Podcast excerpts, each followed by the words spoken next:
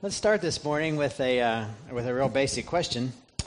The question I want you to think about is who is Jesus? Who is Jesus? Uh, I want you to think back to your first experiences of hearing about Jesus. You know, when those were, where you might have been. Uh, my mind goes back to a church uh, basement in Franklin, Indiana. Uh, I can remember it had concrete block walls, that not much, if any, sunlight, little windows like this, you know, that let a little bit of sunlight in. Um, concrete floors. There were about 10 rooms down this hallway. The basement always seemed a little musty and a bit spooky, you know. We would play hide and seek down there, and I was, I was always afraid of what might get me down there.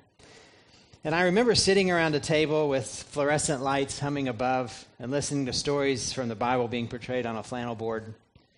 Um, but what are, what are your memories about hearing about Jesus?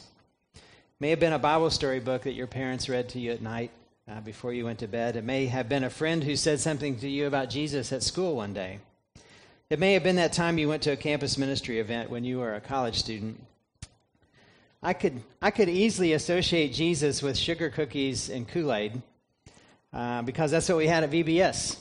Unless you're at Amanda Jones VBS, then you get carrots and water. Uh, but we had sugar cookies and Kool Aid, which was pretty good. And we would sing Booster Booster at the top of our lungs. And then we would whisper the lesser known song, Tiptoe, Tiptoe in God's House. Do you remember that song? That was just a ploy to get the kids to be quiet, wasn't it?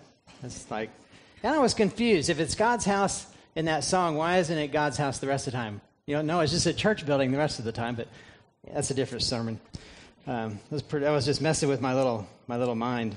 But I listened to stories and sat quiet, quietly and watched flannel board Jesus do some amazing things, and then got a cookie and a star for attendance. The answer to the question, Who is Jesus? provides a wide variety of responses. I want you to see, uh, I'm going to show three different movie clips from bygone days, which give us three completely different views of Jesus. They're only like a minute and a half long, it's not too much. This first one we're going to look at is directed by Cecil B. DeMille in 1927, entitled King of Kings, and it was a silent movie. So let's watch this for a moment.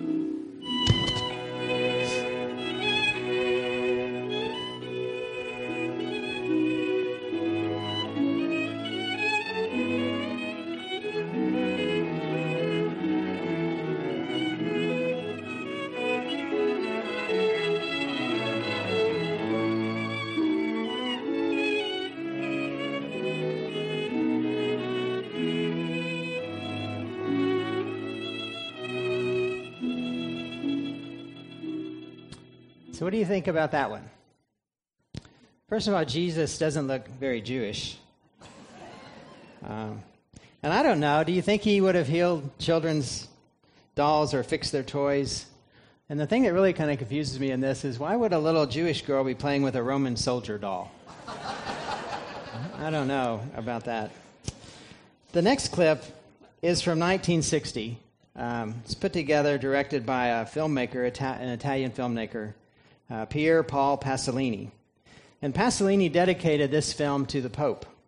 The story goes that Pasolini was caught up in a traffic jam caused by the Pope's visit in the town that he was in, and it was so bad that it forced him to spend the night in a motel room. He had nothing to do that night, so he decided to do some reading from the Gideon Bible, which is the only thing he could find to read. Pasolini had zero interest in the church or in Jesus. In fact, he was an outspoken Marxist. And as he read the New Testament, he was amazed. Jesus wasn't at all who he thought he was. So Pasolini vowed to make a movie about him using only the words from the Gospel of Matthew. So he called this The Gospel According to St. Matthew. Non crediate che io sia venuto a portare pace sulla terra. Io non sono venuto a portare la pace, ma la spada, perché sono venuto a dividere l'uomo dal padre suo, e la figliola dalla madre sua, e la nuora dalla suocera sua, e nemici dell'uomo saranno i suoi familiari.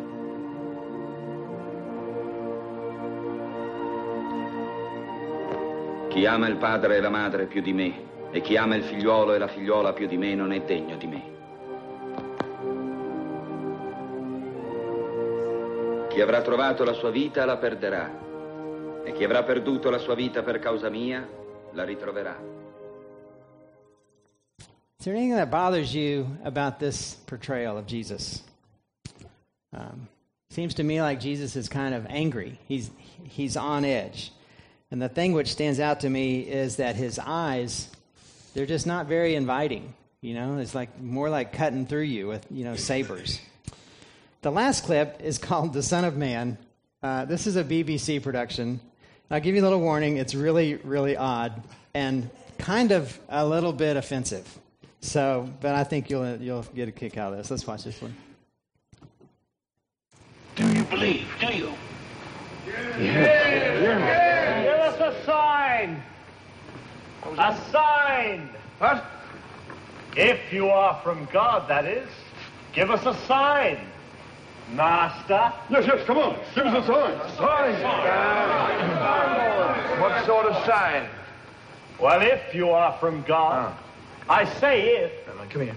Come a bit closer. You want a sign? If you are from God, that is. A thunderbolt! Will that do? Look how high on me. Hmm. Temple policeman, I could crackle the flames through your limbs, temple policeman. No, no. Only a godless generation asks for a sign.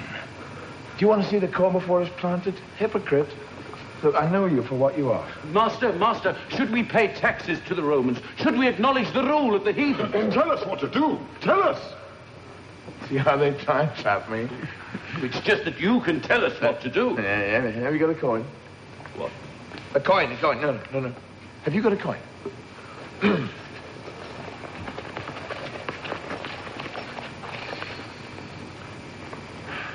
and whose head is that on the coin? Caesar's. Well, now you give to Caesar what belongs to Caesar. And you give to God what belongs to God. And shut up! Come on.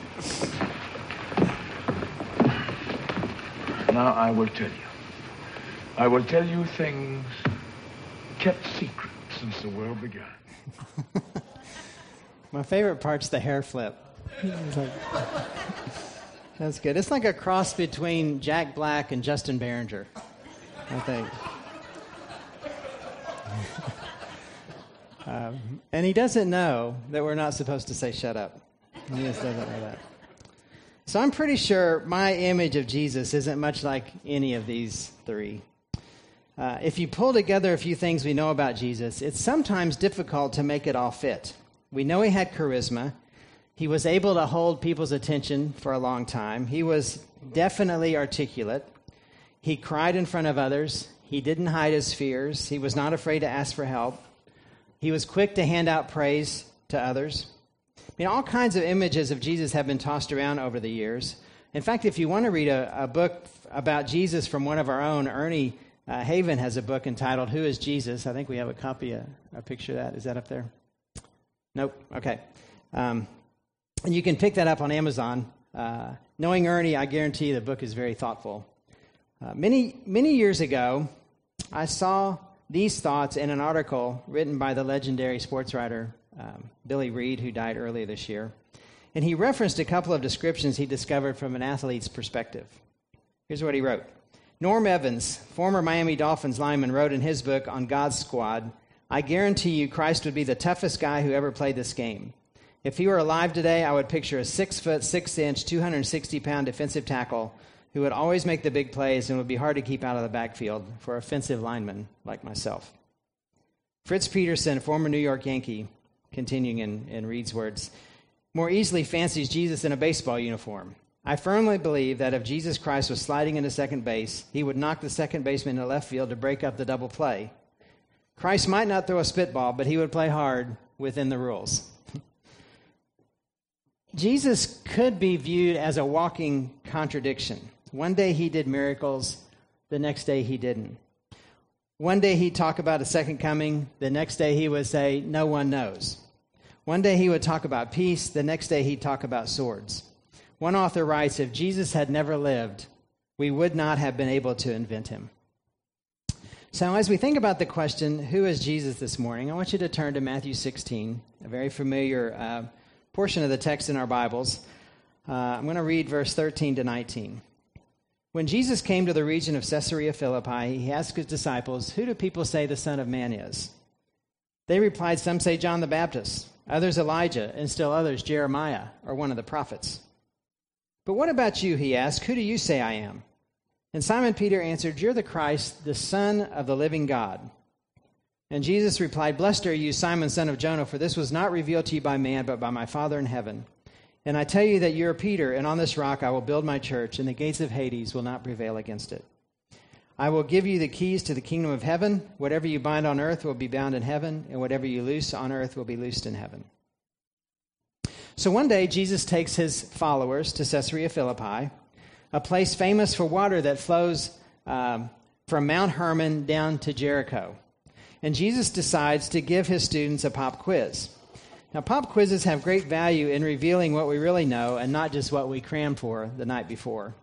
Um, I, I got to tell a story because it's one of my favorite stories that I get to tell every now and then. You guys, some of you have been around, have heard it for a while, uh, a couple, uh, maybe a time or two, but it's my favorite pop quiz story, and it's um, a pop quiz story about a class on ornithology. So these students were told they had to identify 25 species of birds but all they had to go on was pictures of the birds' feet. Start, started showing these birds' feet up there, and this one student was just really getting perturbed. He'd watch one feet. He's, he didn't know. He didn't know anything about these birds' feet, and he got he just got to the point where he couldn't take the pressure, and he refused to take the test, and he headed for the door. And the professor told this student, "If you walk out of here, you're going to flunk this test." And then he said to the student, "What's your name?" And the student said, You tell me. I love that story. Jesus couldn't have picked a better place to ask this question than Caesarea Philippi. Caesarea Philippi was home to the Greek god Pan. And again, as I mentioned before, this place was famous for the water that flowed there. To this day, there's a huge cave with a refreshing stream of water flowing nearby. Uh, Josephus, who's a, an historian of ancient times, said the water gushed out of this cliff that was so powerful that you couldn't measure the depth of the pool that the water created. And above that same cave was a cliff with a giant crack in it. The followers of Pan believed this was the place where the spirits from hell would come to and go from the earth. And this crack was called, of all things, the gates of what? the gates of hell, the gates of Hades. Baal worship was once popular there. They also had a huge temple dedicated to Caesar. The temples of the Syrian gods were all around. This is not a place a good Jewish boy hangs out. Yet this is where Jesus led them that day. The things people do here in their worship to other gods is detestable. They are unmentionable. And you know these boys hope their parents don't find out where they've been. It was in this setting, with the gods of the world represented, all the gods except for the God of Israel, that he asked the question, Who do people say I am?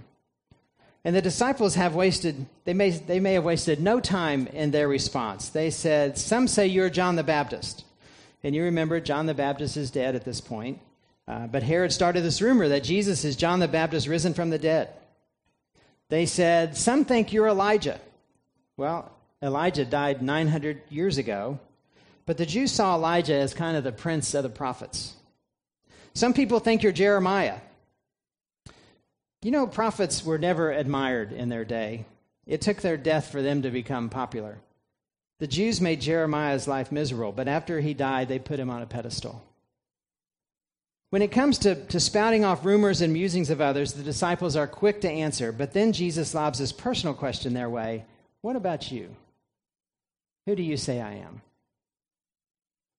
In Caesarea Philippi, there isn't a single monument in Jesus' honor.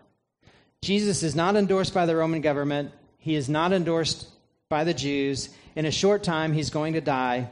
And no one but Peter responds. And Peter doesn't have a greater moment in his life than this moment. I wonder how long the silence was before Peter speaks up. I wonder what everybody else was thinking. Was Peter's statement a proud proclamation or a hesitant hope?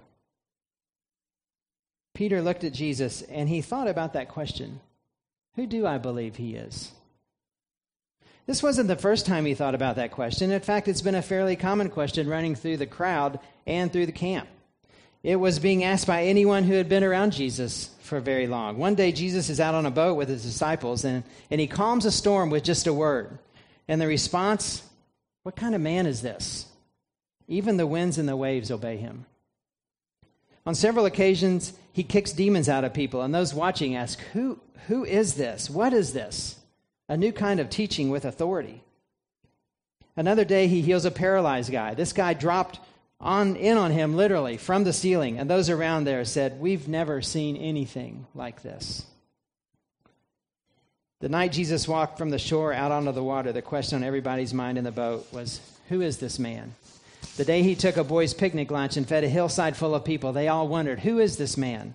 The day he wove stro- leather strips together and ran the money changers out of the temple, they asked themselves, Who is this man? Peter had definitely asked himself this question before, and so had John and Matthew and Andrew, and so have you. Who is this man? Every serious student of life has stood in his or her version of Caesarea Philippi against the backdrop of all the options of their particular generation and has heard Jesus ask this question Who do you say I am? Jesus asked a lot of questions during his ministry, but this question has to be one of the premier questions for us to answer. It seems to me that if we get the answer to this question right, we're on track to eventually answering the question, Who am I? Having a clear and healthy understanding of Jesus' identity sets us on a course to having a clear and healthy understanding of our own identity. And we spend a lot of thought and time and money investing in our identity. And a good bit of that investment may not be producing much of a return rate.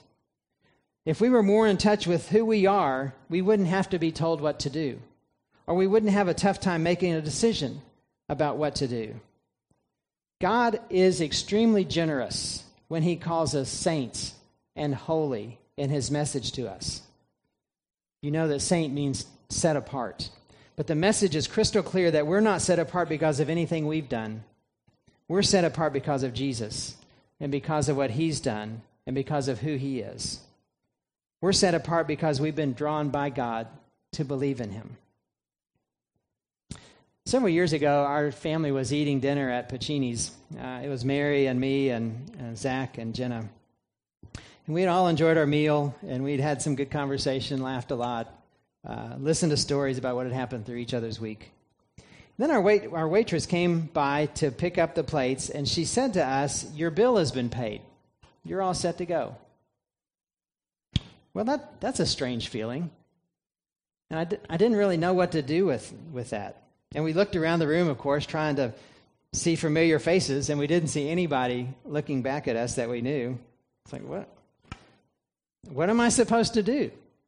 To insist on paying would have been pointless. I mean, all I could do was trust that she was right and then live in that truth, which meant getting up, leaving the restaurant without paying anything.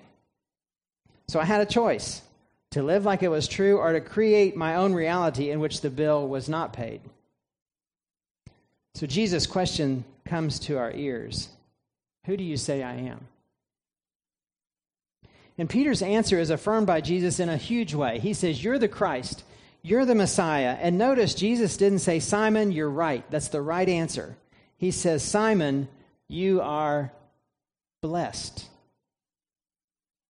Now tell me, would you rather be right or would you rather be blessed? We have a choice to live like it's true that Jesus is the Messiah or create our own reality of Jesus, which isn't quite who he says he is, or his promises don't really carry as much weight as he implies. And so we have to fill in the gaps and kind of stuff up the holes. If we get the answer right to Jesus' question, we'll be on our way to answering the question, Who am I? So go, go down this road with me for a few minutes. Our identity is defined in large part by who loves us. Think about that for a moment. From the beginning of creation, God has been telling us who we are and who loves us. He tells us in every way possible that we are valuable, that we are beautiful, and that we are loved. God gave us worth. And here's just one more well known example of this message in Psalm 139. Maybe the best place. For you created my inmost being, you knit, you knit me together in my mother's womb. I praise you because I'm fearfully and wonderfully made. I know that full well. My frame was not hidden from you when I was made in the secret place. When I was woven together in the depths of the earth, your eyes saw my unformed body. All the days ordained for me were written in the book before one of them came to be. Outside of our relationship with God, true worth, honest worth, is not to be found. Jesus came to affirm God's love for us. Listen to these words from 1 John 4. This is how God showed his love among us. He sent his one and only Son into the world that we might live through him. This is love, not that we love God, God, but that he loved us and sent his Son as an atoning sacrifice for our sins. We are deeply loved by the Creator of the universe. He has held nothing back to show us how loved we are. Now, hang with me on this path for a few more strides. When we miss the truth about Jesus' identity and why he came and that it's all about love, when we miss that, when our relationship with Jesus or our understanding of Jesus gets a kink in it, then we feel the desire to be loved and respected by other people. And when that happens, our true identity is at risk. Let's take a few more strides in this direction. When our identity is at risk, we then make certain choices in an attempt to be loved by someone, maybe even anyone. The journey down this path for identity then leads us to all kinds of second rate destinations. We'll start playing to the crowd, seeking out their love to affirm our value. We'll try to be exceptional at something so that we can get the applause. we'll push others down so that we'll stand out in the crowd and be noticed. Everything is subject to change our wardrobe, our calendar, our spending, our hangouts, our habits. We so long to be loved because with love comes a sense of worth and value and an identity. Sometimes, in an attempt for identity, we'll pick a group we want to be associated with, and then we'll change ourselves to fit those traits. And that doesn't just happen in high school, in junior high school, it happens all through life. Every one of us has faced the longing to be noticed and affirmed, the longing to belong and to be loved.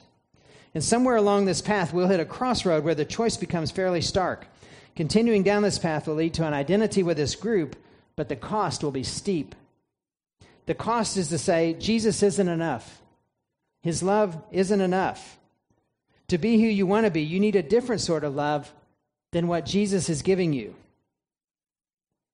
To stop at the crossroad and choose to not continue down this path, to choose an identity with Christ and in Christ, also comes with a cost.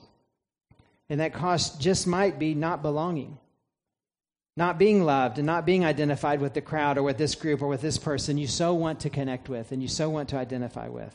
And here's what appears to be true. There's, there's no way I can prove this, but it seems to make sense. It makes sense because I've lived it and I've listened to stories from others. And here it is. When we try to get other people to say we're valuable, when we try to get other people to love us, even when they do, it's just not quite completely satisfying especially for the long haul. Soon somebody more important comes along, and now we need their affirmation and their love, which calls for us to be a different person than we are. Or our stage of life changes and causes us to want to fit into a different group. So we go through all that work again, trying to evolve and trying to belong, trying to get somebody to love us. And the target keeps moving, and we keep changing, trying to be who we were made to be, but never really settling in on what that truly looks like. And Jesus asks us, Who do you say I am? And we all say, You're the Messiah, you're the Son of God, you're the Lord, you're my Savior, or whatever other descriptive word is your favorite. But here's the thing Does the identity of Jesus you settle in on, at your very core, does this identity of Jesus drive? And does it anchor? And does it define who you are? Or is the identity of the Messiah more honestly about choosing to have a little bit of Jesus in your to round out your life? Colossians 3 is a text I've referenced a couple of times recently.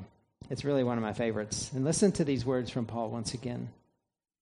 Since then, you've been raised with Christ. Set your heart on things above, where Christ is seated at the right hand of God. Set your minds on things above, not on earthly things. Here's my favorite part For your life is now hidden with Christ in God. My life, which certainly includes my identity, is now hidden with Jesus in God. At our very core, God's message to us is that His love is enough. It's nice to be loved by you. It's good to belong to a group. We all appreciate being affirmed and valued and valued by others. But even if that doesn't happen, or if it doesn't happen the way I prefer it to happen, God still loves me, and He still loves you. And with that truth at the core of my identity, I'm now free to become who God made to, me to be, with no distractions, no excuses. And going down that path is definitely better than any identity I could create for myself. Take a last look at Jesus' affirmation of Peter's statement. But what about you? Who do you say I am? And Simon Peter answered, You're the Christ, the Son of the living God. And Jesus said, Blessed are you, Simon, son of Jonah. For this was not revealed to you by man, but by my Father in heaven. And I tell you that you are Peter, and on this rock I'll build my church, and the gates of Hades will not overcome it. This rock Jesus builds his church on is the truth about the identity of Jesus. Now, if, if the identity of Jesus is strong enough on which to build God's church, strong enough to penetrate even the gates of hell, then the identity of Jesus is certainly strong enough and expansive enough and deep enough Jesus' identity is definitely enough for us to build our identity on. And anything other than that plan would be less than what God has planned for you, which perhaps explains why we're not completely satisfied when our identity is more about our plan than being anchored in Jesus. You want to know who you are? Then get to know Jesus. Discover who he is. you want to learn about what you were made for? then dig around in the life of Jesus and see what he was all about. Starting with Jesus is always best. Starting with yourself leads down well beaten paths to disappointing destinations. So this morning, the invitation is very simple. It begins with Jesus' question Who do you say I am? And your answer to that question leads to the next question Who am I? These are two very important questions to think seriously about. Who is Jesus and who am I? And if you feel you need to talk with someone about either of these, we're happy to spend time with you and listen and, and walk through it. What we think about Jesus foundationally impacts what we think about ourselves. Let's pray. Father, we want to see Jesus. We want to see him for who he is, not who we've made him to be. Not a Jesus who fits our agenda, not a Jesus, Jesus whom we're comfortable with. We want our identity to be shaped by his. So this morning we pray for clarity. Show us what we're missing and give us experiences which clear the fog as well as our own misunderstanding. In Christ's name we pray. Amen. Let's stand together and sing.